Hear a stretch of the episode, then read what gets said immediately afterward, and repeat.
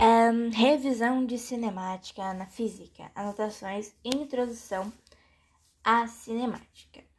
Uh, na cinemática tem-se a mecânica e é um ramo da física que ela vai ter como finalidade estudar o movimento e o repouso de algo, algo que se move. Né? A cinemática ela vai estudar a descrição dos movimentos, mas ela não vai é, se preocupar com as causas, diferente da dinâmica, né? As ideias de movimento, de repouso, elas vão ser relativas, porque elas vão depender de um referencial. A gente pode classificar um corpo quanto à sua posição em duas situações. Quando ele está em movimento, é, quando em relação ao referencial, a sua posição ela vai se alterar. O repouso é quando em relação a um referencial, a sua posição ela não vai se alterar. Não existe movimento, é, movimento e repouso absolutos, é, porque a gente sempre tem que especificar é, o, o referencial. Por exemplo, dois carros andando lado a lado na mesma velocidade, eles vão estar o quê? Em repouso em relação é, a um e o outro, porque são referenciais. Entretanto, um móvel está em em movimento em relação à pessoa que está em repouso sentada em um banco, por exemplo. Porque para quem está no carro, aquela pessoa está em repouso, mas para quem está em repouso olhando o carro, o carro está em movimento. Ah, todos os conceitos que a física é, necessita, né? A gente tem que um corpo ele pode estar em em movimento em relação ao movimento, mas ele pode estar em movimento em relação a outros. Vai depender muito. Por exemplo, tem um ET lá em Andrômeda. Andrômeda. Aí eles estão vendo a gente aqui. O, a, a gente tá parado, sentados, mas como o, a Terra tá fazendo seus movimentos de rotação e translação, para para esse ET que está lá em Andrômeda vendo a gente aqui, a gente está em movimento em relação a esse ET, né? Esse é um exemplo. Movimento e repouso são conceitos simétricos, porque se A está em movimento em relação a B, então B está em movimento em relação a A. Ou seja, eu estou em movimento em relação a algo, mas algo também está em movimento em relação a mim. Por exemplo, questão da pessoa no banquinho. Para mim também está em movimento. vou ver ela mudar. Eu vou mudar de posição. É... De absoluto só tem a relatividade, né? Tudo é relativo. movimento e repouso, eles são conceitos simétricos. Eu estou em movimento, eu também estou em movimento para algo, proporcional. Isso é simetria. Simetria, né? Simetria da matemática é proporcionalidade. Trajetória e referencial.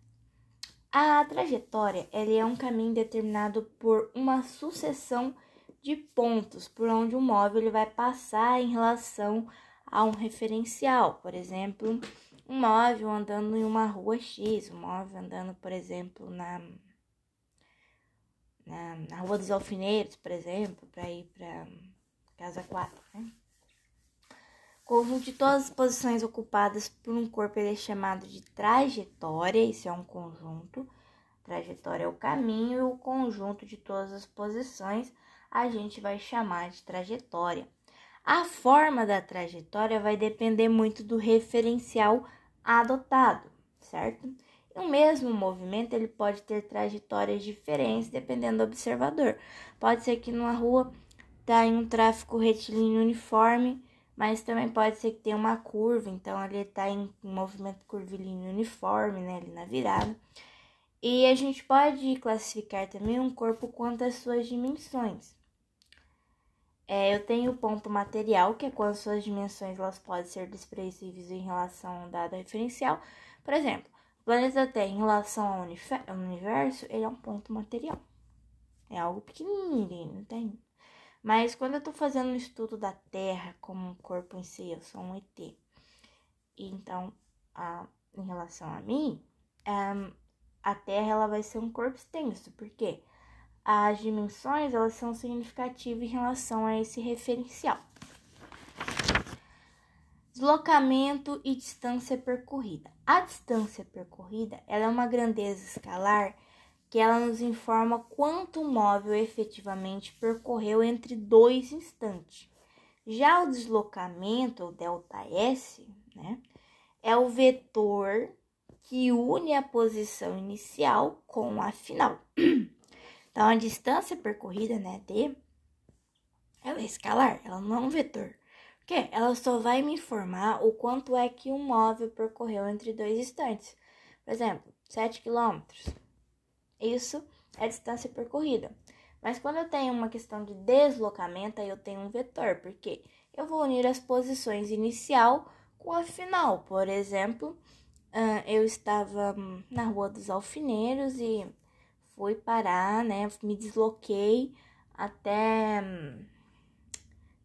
Não sei. Eu voei e fui para All Street, por exemplo. Isso foi um deslocamento. O deslocamento escalar, que ΔS sem vetor, vai corresponder à diferença entre posição final e posição inicial, ΔS igual a S menos S0. O movimento progressivo, ele é um. É, e nesse percurso, né, eu posso fazer movimentos progressivos ou movimentos retrógrados.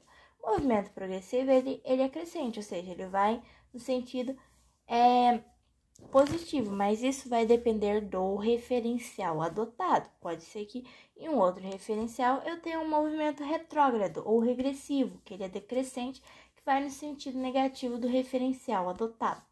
A classificação de movimentos em progressivo e retrógrado vai depender apenas de como que a gente orienta nesse referencial, então é algo relativo também.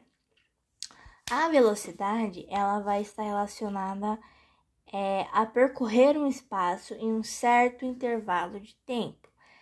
Ah, um, Para nós do ensino médio, a aceleração é constante e a velocidade é quem é inconstante, né? Quem muda varia. E a velocidade escalar média, ela é a razão entre deslocamento escalar, que é delta S, e o intervalo de tempo delta t.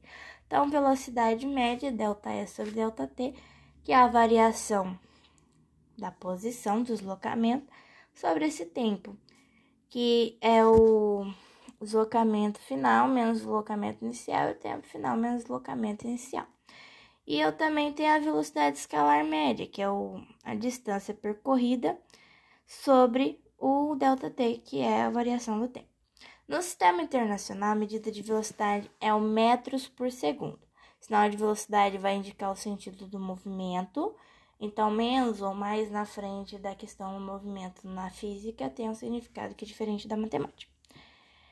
Um, o movimento retrógrado ele é decrescente, vai no sentido negativo do referencial. Uh, nesse caso, a gente vai colocar lá como velocidade negativa. E se eu quero um movimento progressivo, então eu coloco o movimento positivo. Aí eu tenho aqui, né, conversão entre quilômetros por hora para metros por segundo. Quilômetros por hora dividido por 3,6 para metros por segundo, de metros por segundo por quilômetros por hora, vou multiplicar por 3,6. E aí eu já entro no movimento uniforme. Movimento uniforme ele foi um modelo idealizado no qual o móvel vai manter sua velocidade instantânea constante, não nula. Ele é denominado movimento uniforme, uma velocidade constante diferente de zero, implica em aceleração nula. Dessa forma, o móvel ele vai percorrer deslocamentos iguais e em tempos iguais, certo? Deslocamento igual em tempos iguais, é algo uniforme é algo que é simétrico. A função que descreve o movimento uniforme é chamada de função horária da posição, que é o só sorvete. S igual a S0 mais V vezes T. S é a variação do espaço, S0 espaço inicial, né? Mais velocidade final vezes o tempo. A posição do móvel no instante T, posição inicial no instante. A posição que o móvel se encontra no instante T nada mais é do que a posição onde ele se encontrava no início da trajetória, a meios o quanto ele se deslocou, né?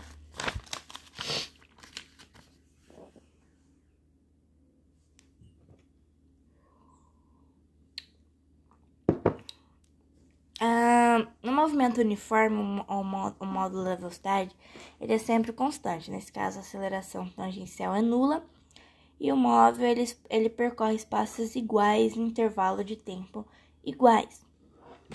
Já o movimento retilíneo uniforme é um movimento uniforme cuja trajetória ela é uma reta, a velocidade ela é constante em módulo de direção e sentido, tanto a aceleração tangencial quanto a aceleração centrípeta são nulas. Centrípeta é quando algo vai em direção ao centro, por exemplo, questão da força gravitacional. Uh, o movimento circular uniforme é um movimento cuja trajetória é circular, a velocidade é constante, o módulo é, em módulo, mas em direção e sentido a aceleração também é nula, mas a aceleração centrípeta não. Então, é, ocorre uma variação da aceleração.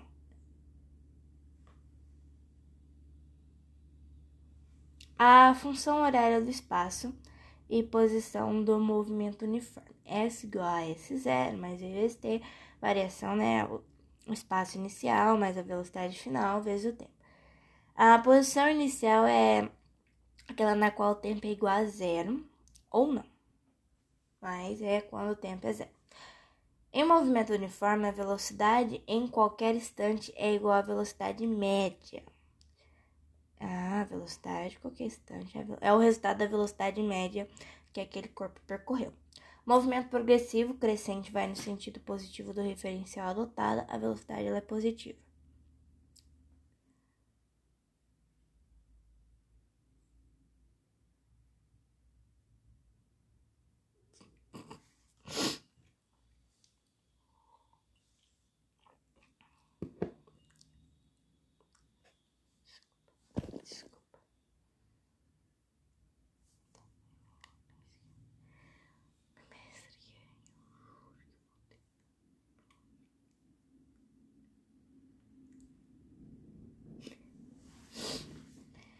Movimento progressivo. Crescente, ela vai no sentido positivo do referencial adotado, a velocidade positiva. No movimento retrógrado é decrescente, vai no sentido negativo do referencial adotado, a velocidade negativa. O sinal de velocidade indica apenas o sentido do movimento.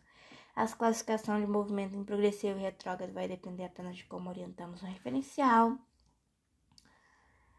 M1, movimento uniforme. Módulo da velocidade é constante, não nulo. No MRU, movimento é retilíneo uniforme.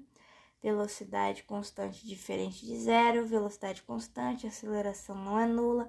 Aceleração tangencial é igual a zero. E aceleração centrípeta também é zero. Distâncias iguais, intervalo de tempos iguais, trajetória do MRU e movimento curvilíneo diferente do movimento circular uniforme. aceleração tangencial é zero, a aceleração centrípeta do movimento circular para o centro é diferente de zero, a velocidade é constante. Velocidade tangencial é a velocidade instantânea do ponto considerado é, no movimento, e a velocidade média também é constante.